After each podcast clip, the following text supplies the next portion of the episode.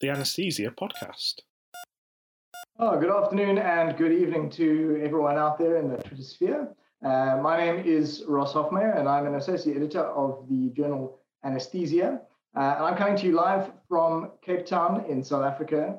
Uh, and I'm joined by a crew from Bristol in the United Kingdom, whose paper on awake tracheal intubation and aerosol generation has gone live in the journal today uh, and is available open access uh, in anesthesia. So if you follow the link across the journal's page, you'll be able to access this article in PDF uh, and, and follow along. Uh, and I'm really quite excited to be able to discuss this really interesting work with a group of the authors. Uh, I'm joined today by Andy Shrimpton, by Jules Brown, and by Jen O'Farrell, Uh, and they've done this, this really exciting work.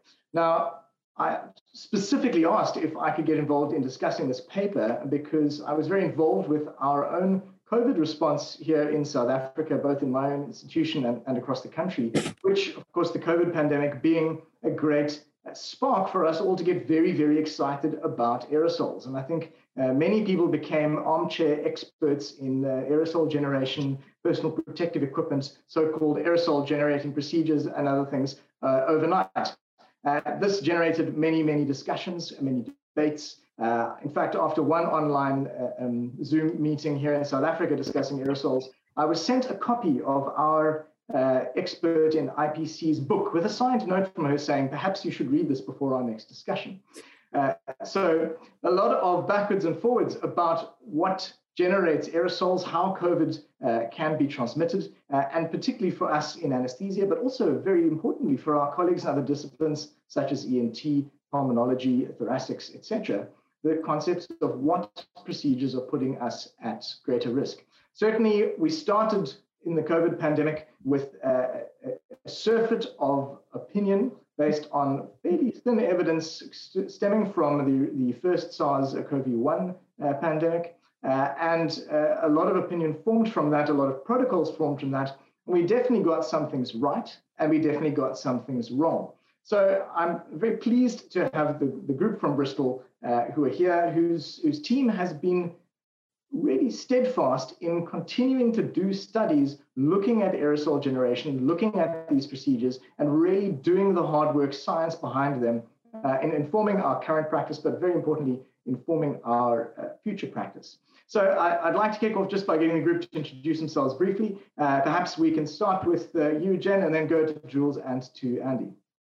Um, hi there, Ross. Thanks for the introduction. My name's uh, Jen O'Farrell, as you said. Um, I am an advanced airway trainee um, working at University Hospitals Bristol, um, and my involvement predominantly in the study was from the um, from the actual awake tracheal intubation side. I was less involved in the actual aerosol collecting, and I was, um, you know, sorting out participants and putting them through their um, teaching the procedure essentially. Great. And uh, I'm Jules Brown. I'm a consultant anaesthetist at Southmead Hospital in Britain. And uh, along with Andy, I've been involved in our aerosol work really from the start with our original uh, uh, anaesthetized intubated uh, intubation study. Um, I'm definitely not a, a, an aerosol expert, um, but I would say that I'm I'm sort of involved as a, a an anaesthetist with with a sort of um, a clinical input to this. Um, yeah, again, thanks for the introduction. I'm Andy Shrimpton. I'm an anaesthetic registrar, and I'm undertaking a PhD uh, looking at aerosol generation from medical procedures, and that's where the majority of these studies now have been able to be kind of um, driven forward by because I've been given this this time and the funding to undertake these studies, and we've got a, a really good team in Bristol where we're kind of looking at all these different procedures and trying to kind of put some science behind kind of the, the thinking that certainly at the start of the pandemic that you mentioned already, where there wasn't much evidence. Fantastic, thanks, guys. So I think to kick off, you know, Andy, you're the lead author on this on this paper, uh, and I, am very keen to know uh, what's the story. Where did this come from, and how does this fit into the other work that that you mentioned? Um, so, as Jules said, you know, we we started this at the very start of the pandemic, where as a kind of an anaesthetist and an intensive care doctors, we were massively impacted by the AGP and kind of, you know, the, this is the highest risk procedure in the hospital. And we managed to kind of collaborate with the Bristol Aerosol Research Centre, who are kind of experts in aerosol science, and we managed to look at tracheal intubation and, extubation in that first paper back in 2020. And we found that it didn't generate aerosol in the way that it was presumed. And what we did notice, though, is that, the, that coughing and breathing and speaking did. And so when we looked at other different um, interventions in anaesthetized patients, we kind of, you know, we kept getting the same answer. It's the patient that generates the aerosol. And then when you look at procedures such as awake intubation, or we also looked at um, upper airway endoscopy, and we found that during that procedure in, in uh, awake or patients who had midazolam sedation, certain certain kind of patients would generate big volumes of aerosol, bigger than when they were just breathing or coughing beforehand. And we thought this may translate to procedures that, as as, you know, as airway kind of operators, um, would also kind of be exposed to. And so, as Jen was saying, um, she she's involved in running the, the course in Bristol, where um, essentially training anaesthetists come in and they will learn how to perform awake tracheal intubation. And we thought this this provided a, a, a perfect model to be able to kind of measure aerosol generation from an awake technique in patients who are kind of conscious, but also with it being anaesthetists, we've got a really very informed consent process as well. So that's kind of where it born from. Okay, fantastic. So to clarify, uh, then for the listeners who may not have had a chance to read the paper, uh, you took uh, anesthesia trainees who are undertaking an awake intubation workshop, performing awake intubations on each other uh, under, under topical anesthesia only. I believe they received nebulized uh, lidocaine and, and then some spray as you go. Uh, and these individuals were uh, scoped nasally and then through the vocal cords down into the trachea, uh, intubated with a size 6 endotracheal tube. And then you measure particulate counts uh, both using a, a, funnel sampling device um, externally while you were performing the intubations. And then you also measured particulate counts uh, through the circuit connected to the endotracheal tube uh, in the trachea. And then in some of the participants, you were able to do that with a tube withdrawn to above the vocal cords. Yeah, absolutely. So we we looked at the kind of procedure um, as a whole in terms of kind of start to finish. of You know, we couldn't measure during the nebulization or the airway topicalization because that generates so much aerosol from the nebulized um, lidocaine. We did that in a separate anesthetic room. But then from the very start of putting that um, uh, nasendoscope in to the point of removing the nasendoscope and the tube into the cords, that was a continual measurement, measuring kind of time. And then after that, we we knew we were had like a very um, unique kind of set of circumstances where we had an, an awake intubated participant that we could then look at measuring aerosol below their vocal cords. Um, and so that's part of what we as well. And Jules, I think got something to add. Yeah, I just wanted to add that we did this in a in an operating theatre with uh, ultra clean ventilation system. So our, our, background counts were extremely low. And, uh, and we feel that that's an essential part of doing any of this work. Okay, I think that's a very good point. And, and uh, you also raised the point that, that the nebulization initially to topicalize the airway was done in a separate induction room before people were, were brought in. Uh, uh Jen, do you have a standard protocol for airway topicalization? I know this is a frequently asked question, probably relevant to the study as well. Um, we do have a standard protocol within our trust, which is more of a suggestion, and then people can follow their own um, sort of nuances. Um, we tend to use now a much more pared down protocol akin to that published in the DAS awake tracheal, tracheal intubation guidelines. We use um, glycopyrrolate as a standard, as was used in our subjects, um, and then we will nebulize um, lidocaine. Um, most people tend to do that. And then, as I said, it will be a 10% spray as you go to the sort of upper airway and pharynx. Um, and then some people may do some further sprays you go with an epidural catheter and 4% lidocaine as they progress. And that it tends to be a much more pared down technique than perhaps um, it was previously. Okay, great. And so I noticed that in the paper, particularly when spraying lidocaine on the vocal cords. This, this was one of the procedures which seemed to generate the most uh, particles, the most aerosol.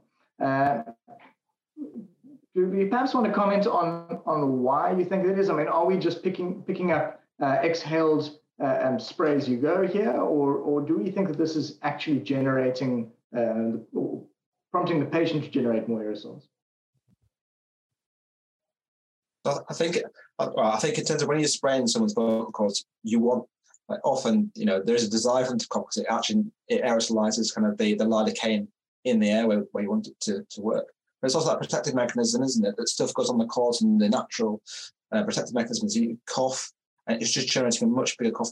I mean, what they're coughing out, some of it will be lidocaine, but similarly wise, if, if there is a pathogen in their respiratory tract that is, uh, you know, able to be kind of aerosolized, then the chance of that happening with that is, is likely to be much, much higher. Okay, so we, we're reckoning that everything that generates a cough uh, it is potentially generating aerosols. Well, we're measuring it's generating aerosols, whether or not that is infectious particles or, or not, we don't, that remains an, an, a known unknown. Now, yeah, uh, so, sorry, sorry, sorry, yeah, just, yeah, so everything we've done here has just been measuring aerosols. And so we have to extrapolate to kind of infection. And so that's something that we, we, we haven't made that link of yet, but certainly we are measuring kind of aerosols from, from the respiratory tract. Yes. And uh, I did notice as well, looking at some of the graphs in the paper, uh, that you also did measure aerosol generation during volitional coughing, uh, and, and that that actually generated a lot less than while spraying uh, lidocaine on the cords. So do you have a, a theory for why that is?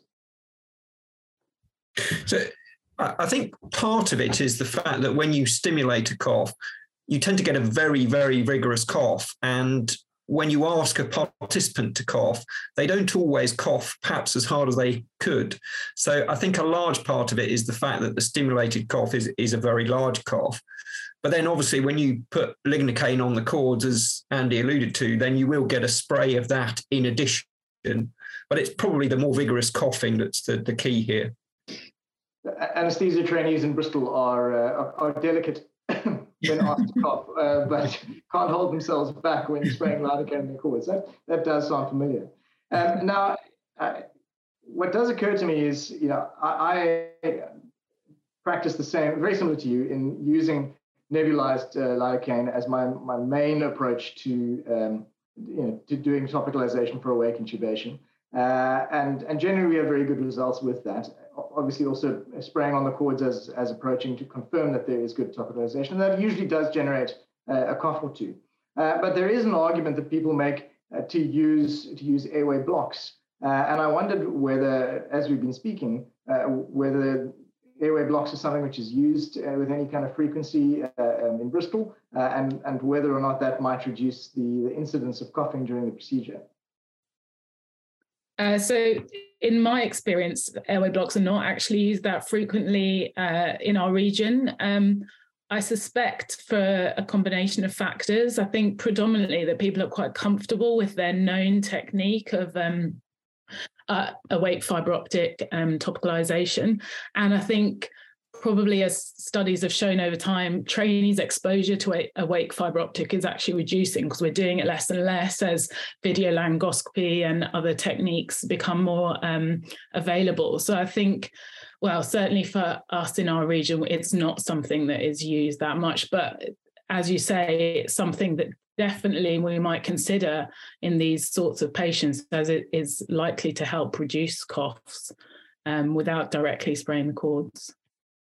Well, yeah, I mean, I, I wonder because it may well reduce stimulation from the upper airway, but certainly the lower, um, you know, the, yeah. the sub uh, uh, vocal cords uh, area as well as the trachea is, is innervated by the recurrent laryngeal, which you can, of course, block, but doing bilateral blocks of, of the recurrent yeah. laryngeal is not generally advised. Yeah. Um, yeah, so it, it, as we're speaking, I think it'd be quite interesting to know if anyone is has looked at um, reducing coughing and perhaps sneezing uh, during the nasal introduction of a, of a scope or a tube.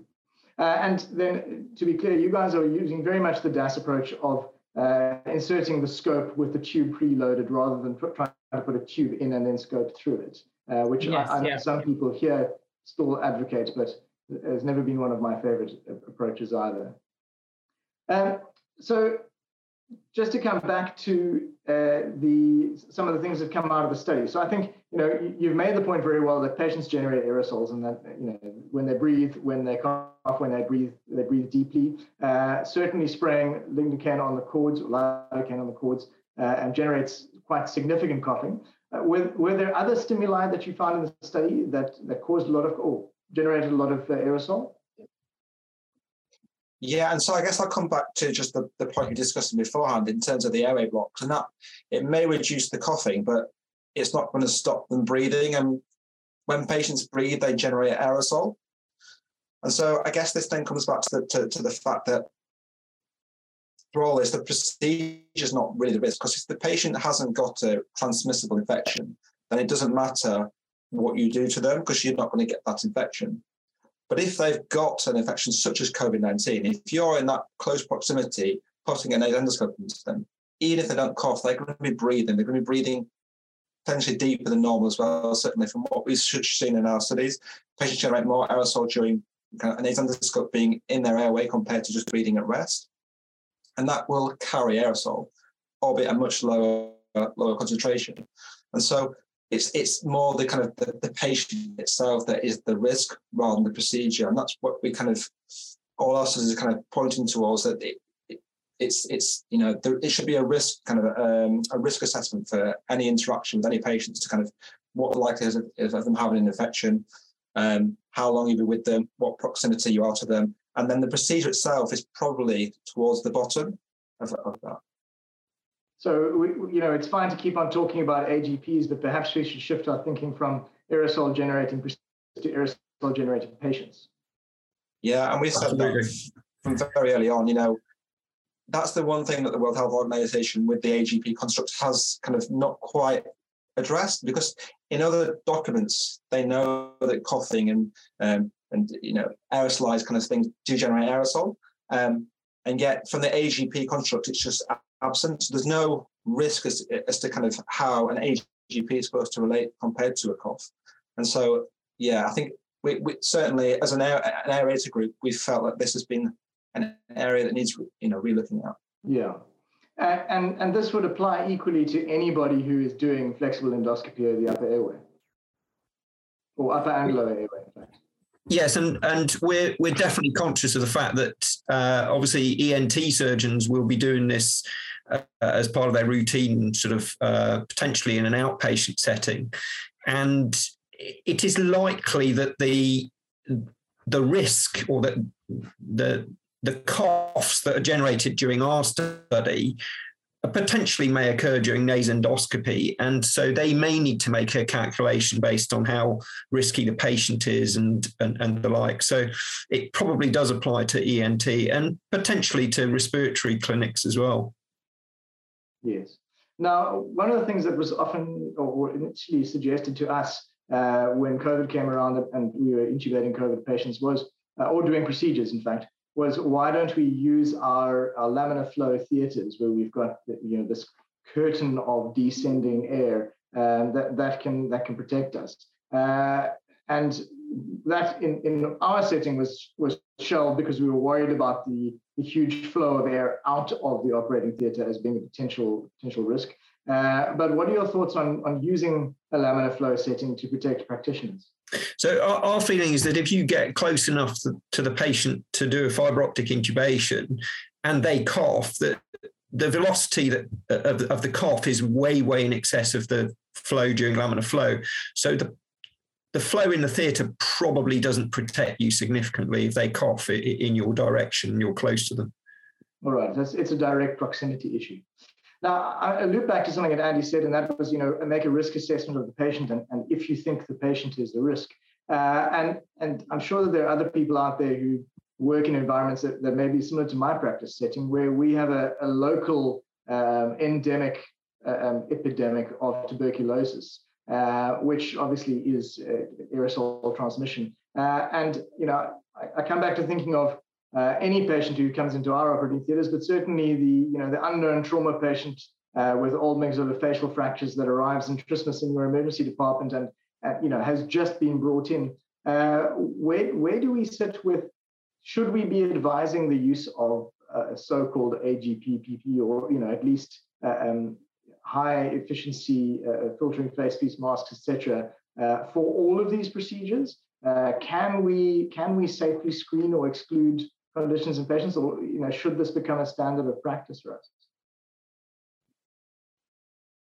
Um, so I, I guess it, again, it, it, comes down to the risk assessment for that patient. So, I mean, what, what we found in, in this study is that certainly using this technique, technique at any rate, is that patients during this procedure, you're in a very close proximity, they can generate high concentrations of aerosol. You, you're kind of close to them for quite a long period of time, and it's directed towards you. And so, if they've got a, an infection that is able to be spread by the airborne routes, and you can inhale it, then you're at a higher chance of getting that disease. And so I think that if you are going to perform an awake technique on a patient that you have a higher suspicion, suspicion of index that they have some form of infection that you would be you know susceptible to, then I think wearing um, certainly a respiratory protection uh, that would filter out the particles that can be inhaled into the deepest parts of your lungs would seem like a sensible precaution.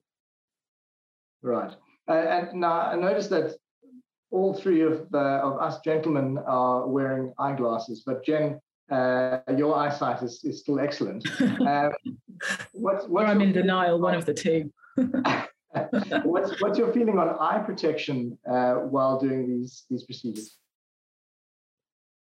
So we we discussed this um, previously, and our, our, feeling is that the main in the main means of transmission is aerosol from the patient's lungs to, to the operator's lungs. And um, if there was a risk it would be a, a, very large droplet landing in the eye but we feel that that's probably less of a risk than the huge volume of small particles that you're likely to inhale.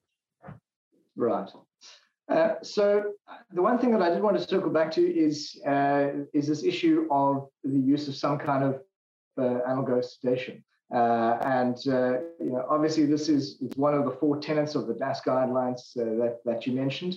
and there are many approaches to, to sedation for the procedure. I, I try and push a message of analgesia, which may have some other beneficial effects, such as using an opiate with an antitussive effect. Do you think that your your your findings would differ if you did use uh, some form of, of sedation? So I suppose in my experience, what we predominantly use would be remifentanil. And as you said, it's, you know, a sort of um, I would say more smooth the procedure is analgesic and makes the patient feel more relaxed. But I would say that it's extremely rare that we would ever have it at a level that has actually a true anti property. I think um, patients patients still cough. Um, and as we've said, it's the coughing, particularly when you're directly topicalizing the vocal cords, that's gen- generating the large amounts of aerosol. So, I mean, I personally don't think it will significantly change, um, would change the results. And um, I think, as we mentioned, um, certainly as we think, there are definitely other agents that people use, dexmedetomidine, um, and other things that are, don't have the same antitussive properties. Um, and so, even with sedation, I think the procedure, um, if your patient has an infection, is still put, putting the operator at risk. Right. And then I suppose the other question which I had or which came to mind is, you know, frequent setting uh, for me to be performing bronchoscopies as an anesthetist is uh, when we are uh, um, you know, working with patients, for instance, with tracheal pathology, tracheal stenosis, uh, or on the ICU when we need to do an ICU bronchoscopy, uh, a lavage, uh, go hunt down a mucus plug. Um, do you think that they, now often those patients are being ventilated, they may or may not be paralyzed. Um, do you think there's a significant risk from bronchoscopy in a ventilated patient, uh, or even from something as simple as uh, confirming a, a, double lumen tube placement with a, with a flexible bronchoscope? Or maybe I can toss that to, um, to you, Andy. Actually, I might even have that across to Jen because myself and Jen have been looking at the uh, double lumen tubes, and we've got some data on that, and she's been very involved in, in that study as well. Um, so yeah, as Andy said, we've actually done some work looking at um, double lumen tubes, specifically um, the insertion process, and then uh, checking with a um, flexible bronchoscope. Um, and I don't know if I'm allowed to let the cat out of bag, but essentially that again in a you know in an intubated um, paralyzed patient does not generate aerosol, um, and we have tested that even with uh, just as a sort of worst case scenario with the caps off our our double lumen tube and ventilator flows on maximum. And again, it's shown like no significant aerosol generation. I think the patients who have tracheal stenosis or undergoing rigid bronchoscopy are, you know, potentially a, a, different group as who knows what the flow in their airway is like with those particular pathologies. And then again, the ICU patients are again a, a different group. They're likely to have pathology. You're um, suctioning and you're lavaging the airway. Um, so again, that that may um, generate aerosol differently, but in specifically in a paralyzed patient where you're just performing a straightforward bronchoscopy, we have shown that it doesn't generate aerosol, significant proportions of aerosol. I think I think that's really quite uh, reassuring. Now we have said that. Uh, yeah, sure. Go ahead. Yeah, it was just to say that we have also carried out a percutaneous tracheostomy insertion in a laminar flow theatre, and that it was only a single patient, but again, during the whole process, uh, we didn't measure significant levels of aerosol during the insertion, uh, either at the site of insertion or at the top end with a um, tracheal tube pulled back. So uh, it's likely that it's a much, much lower risk than in awake patients having fiber optic intubation. Right. And when you guys are working outside of the operating theatre in areas that might not have you know, as frequent air changes, uh, do you have a protocol after an awake intubation in a, in a, potentially infectious patient to allow that area to, to breathe, to lie fallow? I mean, again, I guess it comes back to the fact that a patient is going to be generating aerosol during breathing. And so in some ways, once so if you got if you're doing like a tracheal intubation for you know for under general anaesthetic. Essentially, once you've anesthetized them, you stop the AGP. Because AGP was a patient who was breathing, and we don't do a um, a fallow time for that. And so again, it's this the whole construct of the AGP is kind of is is is, is wrong essentially. But if you've got a patient who's got COVID 19, then we would have a period of kind of deep cleaning and cleaning down afterwards because we know that, that condition, not because of the procedure. And I think that's that's the way it should be done because the procedure itself is not going to generate more aerosol than the patient awake and breathing and coughing before they're going to go off to sleep, as it were. And so the same thing applies to awake intubation as well, I'd say. So I guess my final question then, uh, maybe I'll, I'll, ask Jen because she's doing it regularly. Uh, you have a patient with, with unknown or indeterminate uh, COVID status who's coming to you who needs an awake intubation for a really solid uh, indication. Uh, what PPE are you going to wear tomorrow? Uh, so I guess that yeah, it comes down to I mean I'm vaccinated obviously, and then comes down to the patient themselves. If I have any suspicion that they have COVID or COVID contact, um, I mean we're lucky enough now to have lateral flow testing, which can give you a very quick answer. Um, but in a truly unknown situation, or I you know as you know, there's a lot of flu at the round at the moment, equally an aerosol transmission. Um, if there was any suspicion, I think I would be wearing PPE. Uh, and, and what is what PP is that in your in your context? Uh, so that is an FFP3 um, eye mask or eye protection of some description, and then uh, you know gloves and a gown. Okay, great. Um, fantastic. Well, thanks, folks. I think we've just about run out of our time. I, I, thought uh, maybe Andy, as a lead author, I can give you one moment to say, you know, what what is your your main take-home message or your your couple of points that that you really want this study uh, to cement for, for the readers out there?